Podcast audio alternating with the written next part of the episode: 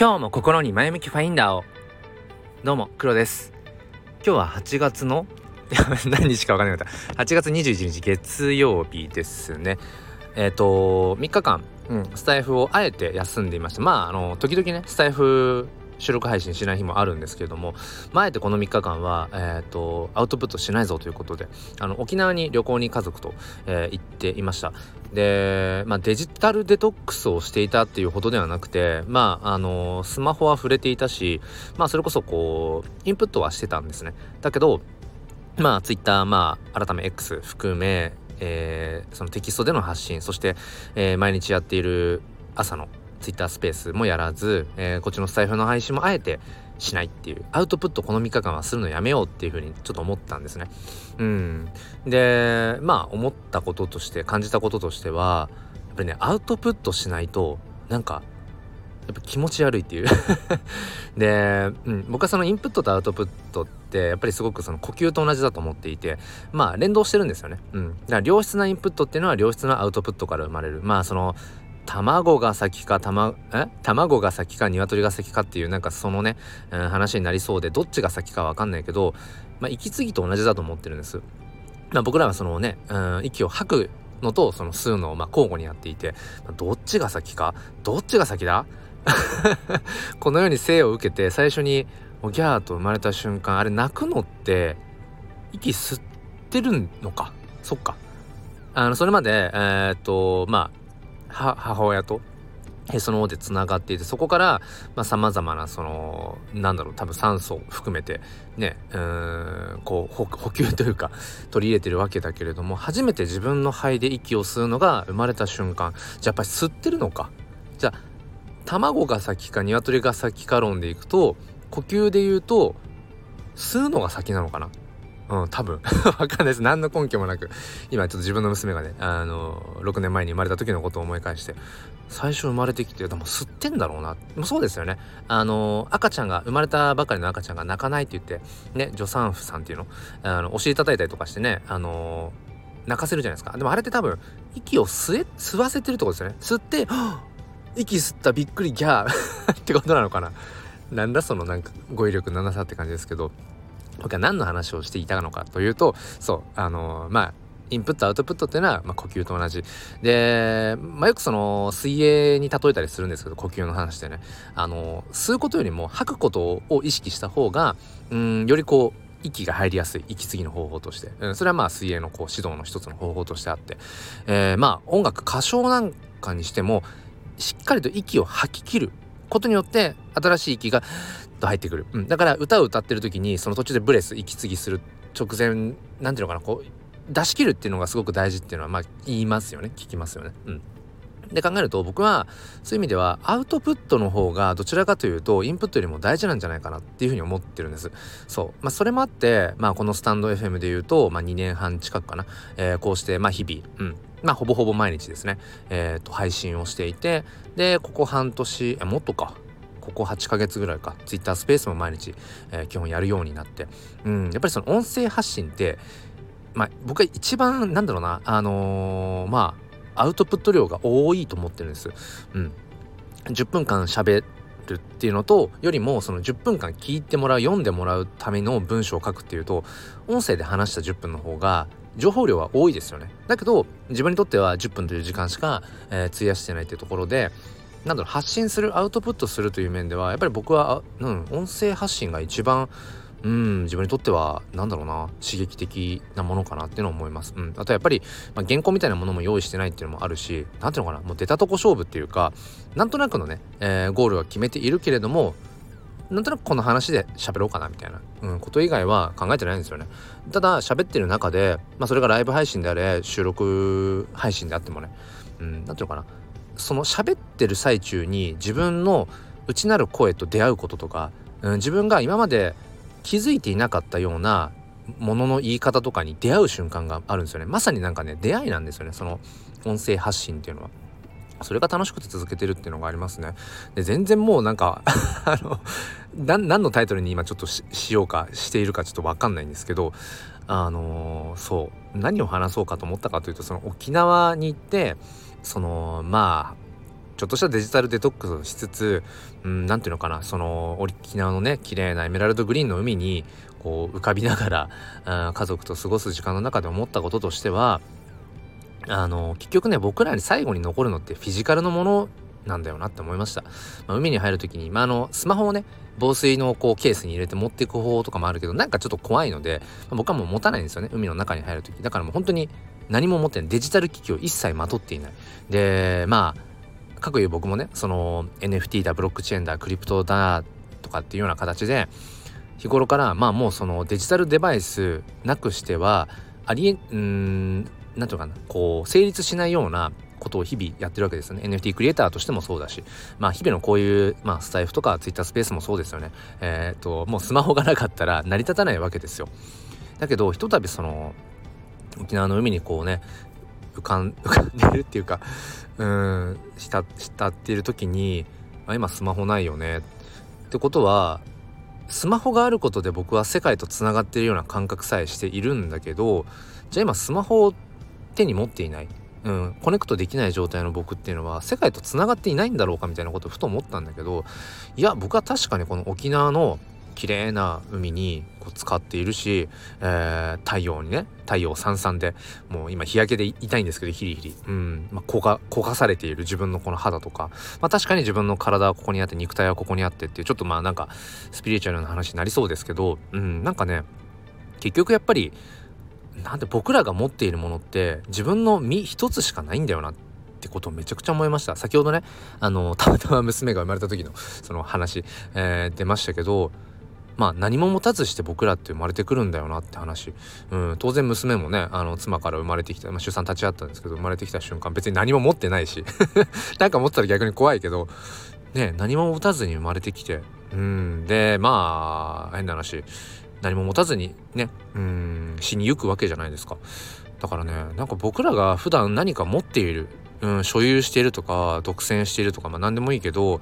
それはステータスもそうかもしれない。あの職業社会的地位とかもそうかもしれない。名前もそうかもしれないですね。なんか持ってると思っているものって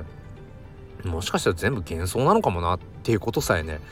思いましたね。っていうぐらい本当になんかもうそのまあある種デジタルデバイあじゃえっとデジタルデトックスになったのかもしれないですね。そんなことをね考えながらあの浮き輪に 乗っかってポカーっと沖縄のねあの空の下こう、うん、海に使ってたんですけど、いや本当に何もないある種何もない状態なのかもな僕らはって。まあ禅なんかでもねあの空空って書いて空、まあ、何もないっていうようなそういう教えとかもね、うん、この世は何かあるようで何もないっていう、うん、でもそこに何もないという何かがあるって言っちゃよくわかんないですけどまだ僕には悟りの境地は程遠いんですけどそうなんかね何かを持っている所有しているって気になっているだけでいや本当は何も持ってないのかもなっていうこと、うん、で何も持たずしていたとしてもなんかそれがちゃんと世界の一部になっているっていうかちょっとね何言ってるかよくわかんないかもしれないんですけどそういうやっぱりまあ普段考えないようなことをぱり考えさせてくれるのがその非日常うんまあ、そういう旅行だったりしますよね。だから大事だなと思いました。うん、普段からやっぱりその晴れと毛ありますよね。えー、晴れ舞台っていう、まあ、非日常。で、毛っていうのが日あの普段のことですよね。うん、晴れと毛が両方あるから僕らの人生っていうのはやっぱり豊かなわけであってうーんそういう普段と違う非日常の経験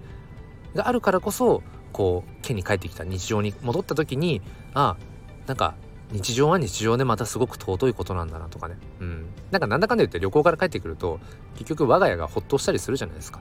うん。だからなんかねそういう風にして僕らは不器用ながらもうん。そういう意味ではなんか自分の心を揺れ動かしながらうん。心の針をこうね触れさせながら、まあ、生きてるんだろうななんてことをね、うん、本当に考えさせられましたね。そう。でさっきも話した通り、まあ、特にその NFT とかねその仮想通貨暗号資産って物体としてはないじゃないですか。ひとたびそのネット環境がなくなったら僕がいくらえー、例えば何イーサ持ってますとか、えー、NFT あの NFT とこの NFT の僕が所有者ですっていう風に言ってもそこにスマホとかデジタルデバイスとかそこにネット環境がなかったらなんだろうなそれをこう目の前の人にフィジカルの目の前の人に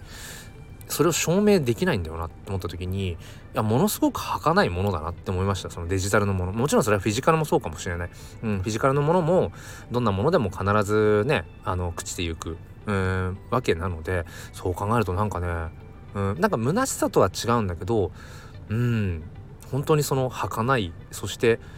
僕ら何を追いかけてるんだろうなみたいなことをねちょっと思ったんですよね。あそう。これ話したかったのがその沖縄旅行してる時に、まあ、周りが結構やっぱ家族連れが多くて、まあ、僕もねうん、まあ、娘と妻と行ったんですけどなんかねいろんな家族を見て結構人間観察好きであの親子めっちゃ似てんなパパにだなママにだなとかどっちにも似てねえなとかハイブリッドだなとかいろいろこう見ている中で時々感じる感覚なんですけどその何でしょう僕らって結局その次に次の人生、えー、なんていうの？命の連続性ですよね。まあその必ずしも子供を産むこと子孫を残していくことが絶対的な価値でっていう風なことを言いたいわけじゃなくて様々な生き方があっていいんだけどなんだろうな突き詰めていけばその僕ら、まあ、生物っていうのは、まあ、次の世代を残していくっていうのが本能的にはあるわけですよね。うんまあ、それがあるわけでと思った時に結局僕は今親ですね。うん。まあその一人の親として今いるわけなんだけれども自分の中では全然まだまだその何て言うのかな。自分の思う親自分が思う大人うん自分が想像していた自分の両親とかえじいちゃんばあちゃんとかっていう、ま、ご先祖さんっていうのはちょっとあの先すぎるけどなんかね思ってたようなまだまだ自分は場所に到達できてない感じがするんですよ。だから子供が子供を育ててるような感覚にね時々なるんです。で周りのその家族とか見ててもまあちょっと失礼な言い回しかもしれないけど結局みんなそうなんだよなっていう。うん。なんかその親になる準備ができて親になってるわけじゃなくてなんかこう親になりながら 親親足りえるものになっていきながら子育てをしているみたいな。何て言うんですかね。だからままさにその子育てをしながら親育てもされてるっていう。なんかこれをずっと僕らの僕ら人類史っていうのかな。それを繰り返してるんだろうなっていう、うん、だからそういうことを思いましたね、うん、だから僕の両親なんかも、うん、僕は今年40になるんですけど、うん、同じぐらいの頃に似たようなことを思っていたりとかしたのかもなっていう結局それを僕らは繰り返している。だけど全く同じことをただただ繰り返してるわけじゃなくてそこにテクノロジーの進化だったりだとかなんだろうなそのいろんなうーんこう苦難を乗り越えていきながら進化してるわけですよね。でも人間の本質っていうのは同じところを堂々巡りしてるのかもなっていう。だってね2000年以上前のそのねお釈迦さん言った。うん。も同じような悩みを抱えてこれをどうしたら解き放てるんだろうこの悩みをっていう風にね言ってるわけでそうもう一通りのうーん悩みの種とかっていうのはもう出尽くしてるんですよね。だけどそれと同じようなことをまた悩みをまといながら僕らは、うん、生きていく、うん、って考えるとまあそれは儚いよね、うん、そしてちょっと思ったのがね、うん、やっぱり人生ってなんかまあ、目の前の想像できうる手が届きうる、うん、目的に向かって進んでいってその目的が達成できたら次のまた目的を見つけてっていうまあその連続性なんだろうなってことを思いました。うん。そうそう。だからなんかちょっと今日の話は尻滅裂になるなってことを予想しながら話したんですけどそう。とにかく沖縄の海が僕に教えてくれたことは、えー、ちっちゃくまとまるなよっていう。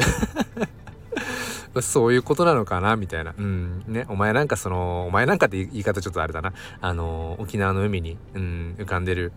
うん、なんか、なんかもう本当に小さな存在。だけど、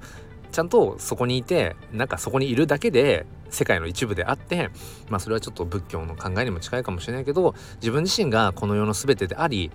この世の全てじゃないみたいな、なんか、そう、そういうね、うん、二律背反っていうのかな、そういう背中合わせの何かそういう、うん、ことをね考えさせられましたね。うんそしてやっぱり日々こうしてアウトプットするこの言葉にしていくっていうのはやっぱすごくうん尊いことだなっていうのを、うん、改めて感じたよという、えー、今日はお話をさせていただきました。ということで、えー、沖縄はそうですね本当にいいとこだった。うん、だけどねまたこうそういうなんだろうな非日常があることでまたこう日常の中にもねうん気づかないだけで、え、当たり前の中に感謝すべきたくさんのことがねあるんだろうなと思ってまたこうリフレッシュして、うん、